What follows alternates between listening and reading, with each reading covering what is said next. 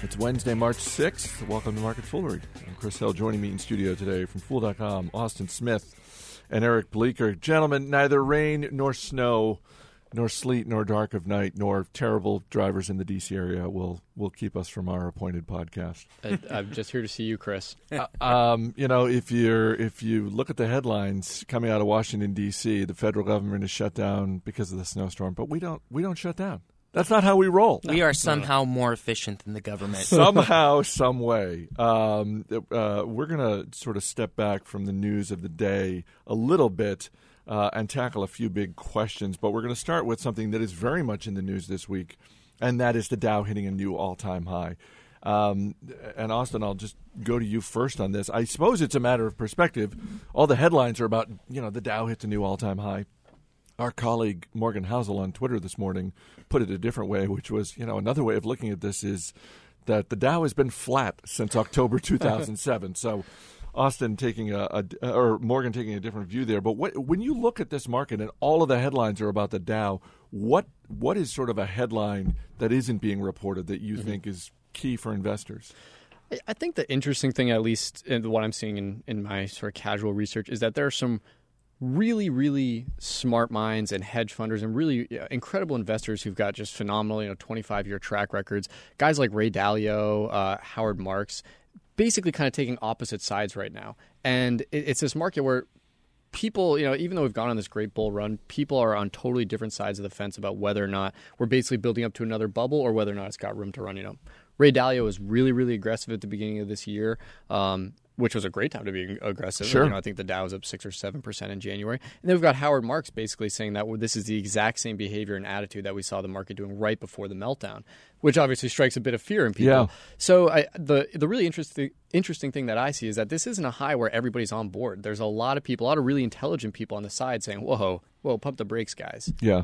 And we see that with individual stocks too. Mm-hmm. I mean, it's it's a little bit more dramatic, but you see this with hedge fund managers, you know, taking opposite sides of J.C. Penney, Herbalife, et mm-hmm. cetera. Mm-hmm. Um, Eric, when you think of the market writ large, what what sort of stands out as under the radar, not getting as much attention as the Dow hitting a new all time high? Yeah, what kind of stands out is at the time it's doing this, earnings stink. I think in the fourth quarter it was earnings were up less than one percent year over year, and we saw expectations falling across the entire year. And now we see expectations way too high for this year, and they're going to have to come down.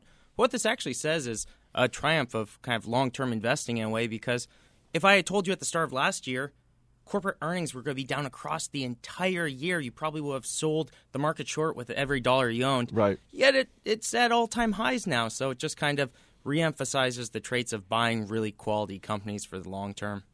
Um, when you talk about um, you know expectations, are there are there industries that you look at that you think are are essentially out of whack? I, I'm I'm always of two minds when it comes to companies setting expectations. On the one hand, uh, it's it's good to get guidance. On the other hand, I feel like there are companies, some better than others, that sandbag um, just so that when earnings time rolls around, that they can like, oh, we beat uh, you know our, our horribly low expectations. Um, maybe Hewlett Packard is a, is an example of that. When you look at the fact that it's up f- somewhere in the neighborhood of forty five percent just over the last couple of months. But are, are there any industries in particular that you focus on when it comes to the expectations game? Well, I think technology is obviously really interesting. That uh, people historically just got so used to, oh, these tech companies are so expensive. And now it's becoming one of the cheapest fields in the markets, the lowest performer of all sectors this entire year. And you do have some companies which can drive really phenomenal growth in the sector, trading at or near single digit PEs. So that's one field that I found very intriguing. And I think from this point, people could find some really great deals across the next five years. Uh, sticking with technology over the next five years, the two biggest tech companies, Austin, Apple and Google, Apple's 15 year run for the stock, if obviously you back out the last six months or so, um, you know, uh, maybe unprecedented, maybe never to be duplicated. Um, when you look at these two companies, which one do you think is going to fare better from the perspective of the stock mm-hmm. over the next couple of years?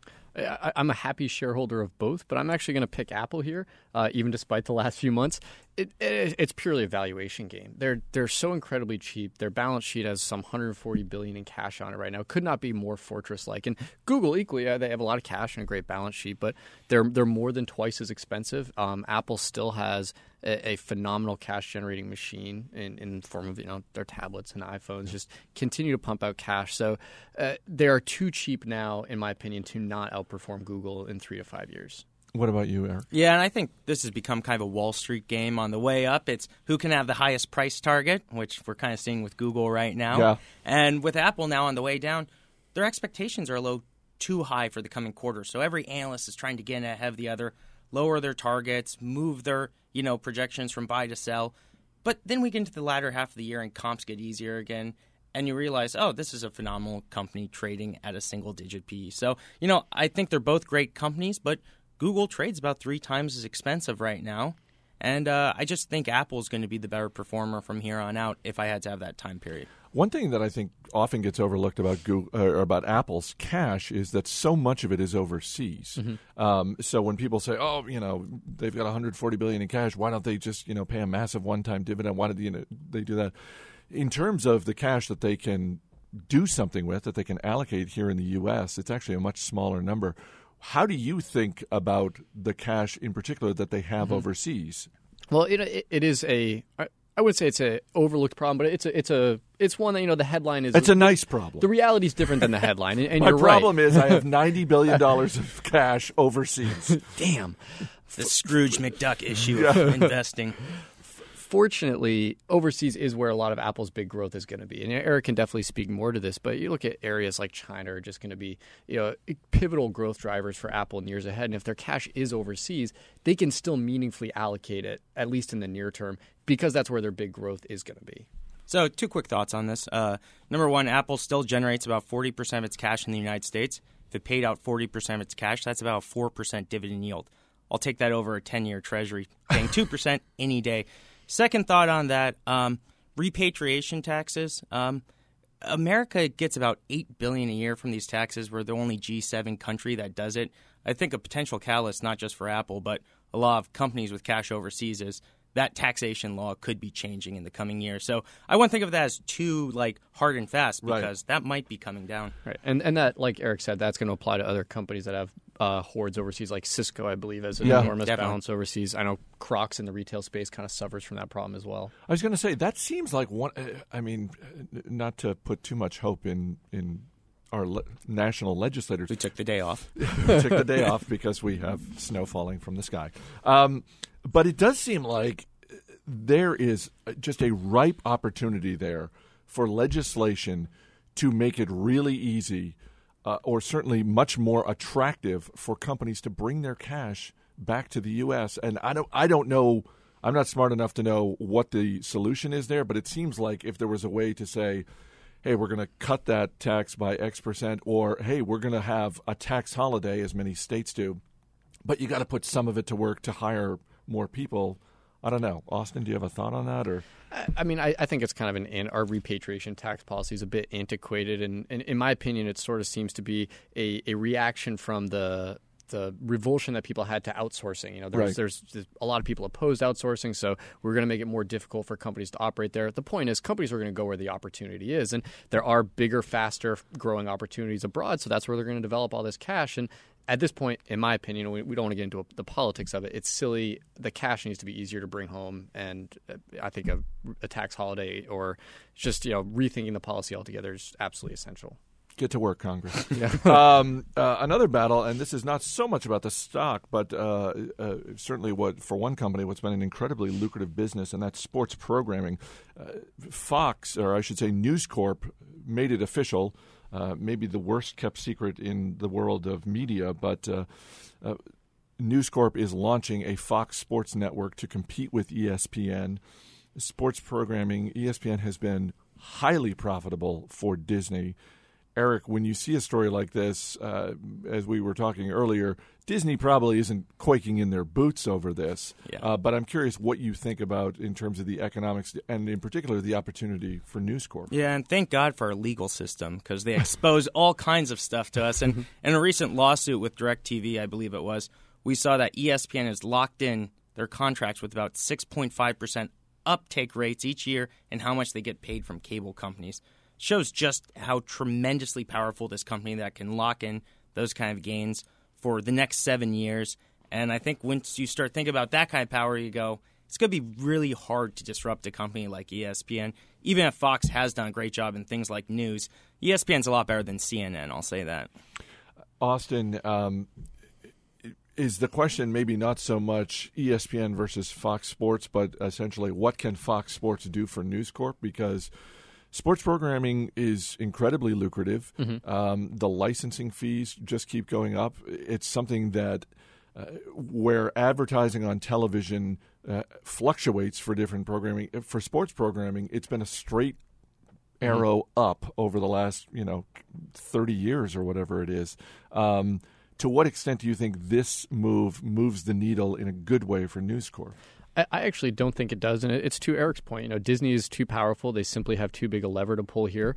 And it, although it is sort of like the last great corner of advertising in the TV space, it, ESPN is just going to continue to dominate. That pricing power is completely unrivaled, and News Corp is going to be in a waiting game, basically trying to develop a, a, mediocre product until something like those contracts expire, and that's five to seven years out, I believe. And even then, uh, you know, they're they're starting back from zero. ESPN just has such a lead. So what it does for News Corp, I don't think it's I don't think it's meaningful. When, when I see competitive log chopping on NBC's uh, sports network, I know how hard it is to get past ESPN because they've bought up almost all the lucrative packages and they often have long term deals on them. Hey, I grew up in Maine and I've been to those competitions and it is riveting stuff. You are their one viewer. it is riveting stuff. Tractor uh, Supply loves advertising there. Um, next topic, and our producer Matt Greer may have come up with our, our, uh, a new brand here.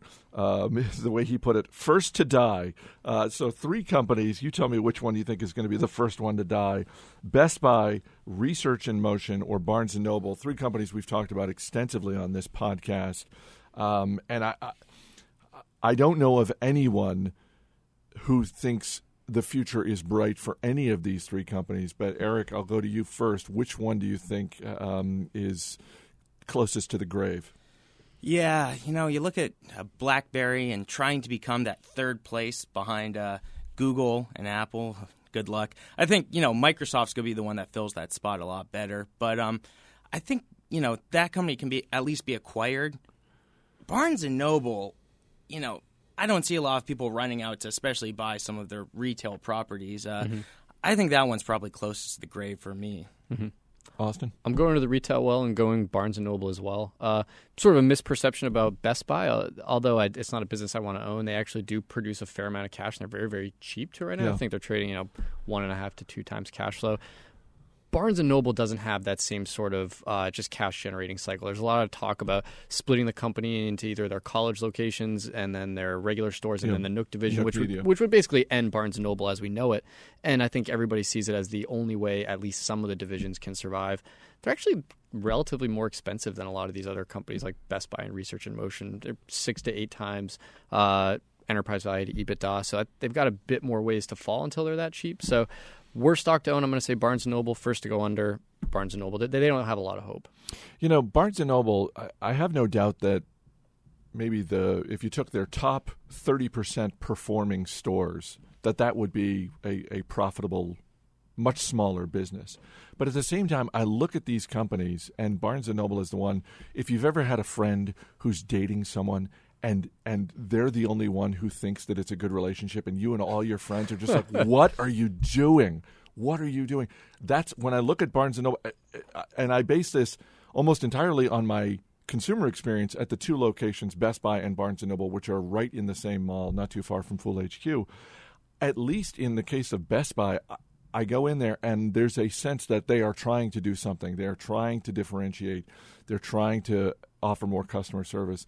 And in Barnes and Noble, I just look and go, "What are you doing? Yeah. What are you trying to do?" I think if you grab the top three percent of Radio Shacks too, that might be a decent company. but a lot of investors have gone burned, uh, you know, with companies that can't get out of lease agreements and mm-hmm. get dragged down not closing stores fast enough. There's also a certain degree of the tide you just can't swim against here. You know, even if Barnes and Noble had incredible economics on a per store basis, we see an increasing number of malls being classified as subpar, which means they're generating less than $300 in sales per square foot. Barnes and Noble, as an anchor of these malls, is really going to hurt when they lock in these long term lease agreements. They recently uh, renegotiated a lot of them, I believe, in the last 18 months. So they're in these places for a, a, a long time. Right. And they may have got favorable terms, but the traffic to these malls is increasing dramatically. I think 30% of all malls in the U.S. are now classified as subpar. So even if they have Wait, is incredible, it increasing dramatically or decreasing dramatically? there so Barnes and Nobles, uh, so the number of malls that are classified as subpar is increasing Oh, okay. dramatically, um, and Barnes and Noble's locked into these places for a long time. So even if they have great economics, if there's no traffic there and you're locked in for five to seven years, it's a bad place to be. Drop us an email, radio at fool.com. Best Buy, Research in Motion, Barnes and Noble. Which one do you think is going to be the first to die? That's a Matt Greer branded trademark, trademark pending, first to die. Um, uh, we'll end on a more positive note, and both you guys uh, focus on um, emerging technology. I'm curious is is there a company, is there a stock, is there an industry, a space? Um, certainly, uh, if you get online at fool.com, there's a lot of buzz around 3D printing, but I'm just curious what's an emerging company or technology that you think investors would do well to keep their eyes on? Eric, I'll start with you. Oh, I mean, if we're looking at uh, emerging technology, I think one thing people really want to look at, some of the greatest products I'm seeing this year is Sonos system, doing wireless audio throughout the house, lights throughout the house. But the problem that's always been with this is that who wants a washer with its own little controls that you can, you know, operate? What you need was that central platform for it. So I think when you look at smartphones and tablets extending as basically controllers for the whole house and the kind of gains that that can provide for an entire system. And who's the biggest tablet player? Apple. So I think there's a kind of thesis hint around this that might start playing out this year and which can also extend to the television. So kind of an under the radar rechanging of technology. You were just looking at a, a new home the other day, weren't you? Yeah, yeah. And, and and when you're walking around, were you did you have that in mind? Like, oh, if I've got my tablet, I can. I'm I, drinking the Kool Aid. I've I, got I can control the dishwasher from here. Oh yeah, I've got I've got my wireless system looking at the lights that are controlled through the tablet in the house. It's it's really exciting and like I said it used to be there wasn't that central controller for it. Now everything can be controlled with one platform, right? So To, to that point, we've also seen a lot of uh, connected stuff coming out from Whirlpool and Lowe's with their uh, Iris brand that they're trying to, you know, sort of roll out this idea of an ever connected but in a cohesive way home. So there are there is a lot of stuff that's suggesting it's taking off, both from Whirlpool, Lowe's, and I expect Home Depot to follow. It's exciting stuff, and yet for all of the fights that the television remote control has caused among spouses, I feel like this is just going to ratchet that up. I just feel like, you know, it's like, give me the tablet. No, no, no, I want to control the lights. Well, we're just getting you a tablet for everyone. Okay, there we go. Austin, Apple what about you? thesis right there. um, big uh, tech company I'm looking at, not necessarily a, a niche industry, but is Zillow. Um, they're a very richly priced stock, but they've got pretty incredible growth behind them. And It's it's a really disruptive idea, and it's still very much in its infancy, but they're doing a lot of things right. Uh, their growth, both on the, the premium subscriber end has been tremendous. They're making the responsible shift away from advertising and towards you know being more reliant on their premium members, which we like to see here at the Fool. So they're a company that's growing gangbusters. They're doing a lot of things right. I really like their management. They're expensive, but it's a company I've had my eye on for a while. Is uh, and I don't follow the real estate industry all that closely. What what is the competitive threat to the extent that there is one for Zillow? the biggest competitive threat is it's twofold. It's probably Google if they wanted to knock Zillow off their perch. Now, Zillow and Google recently, uh, you know, got into a little bit of a partnership, but we've seen Google in the past be quick to be quick to turn around and crush people when they Yeah. decide to.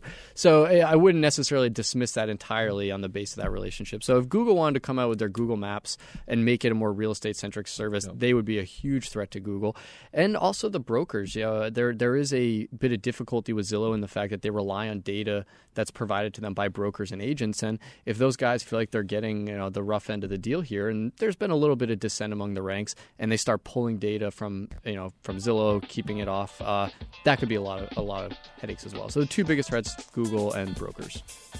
We'll end there. Austin Smith, Eric Bleeker. Guys, thanks for being here. As always, people on the program may have interest in the stocks they talk about, and the Motley Fool may have formal recommendations for or against. So don't buy or sell stocks based solely on what you hear. That's it for this edition of Market Foolery. Our producer is Matt Greer. I'm Chris Hill. Thanks for listening. We'll see you next time.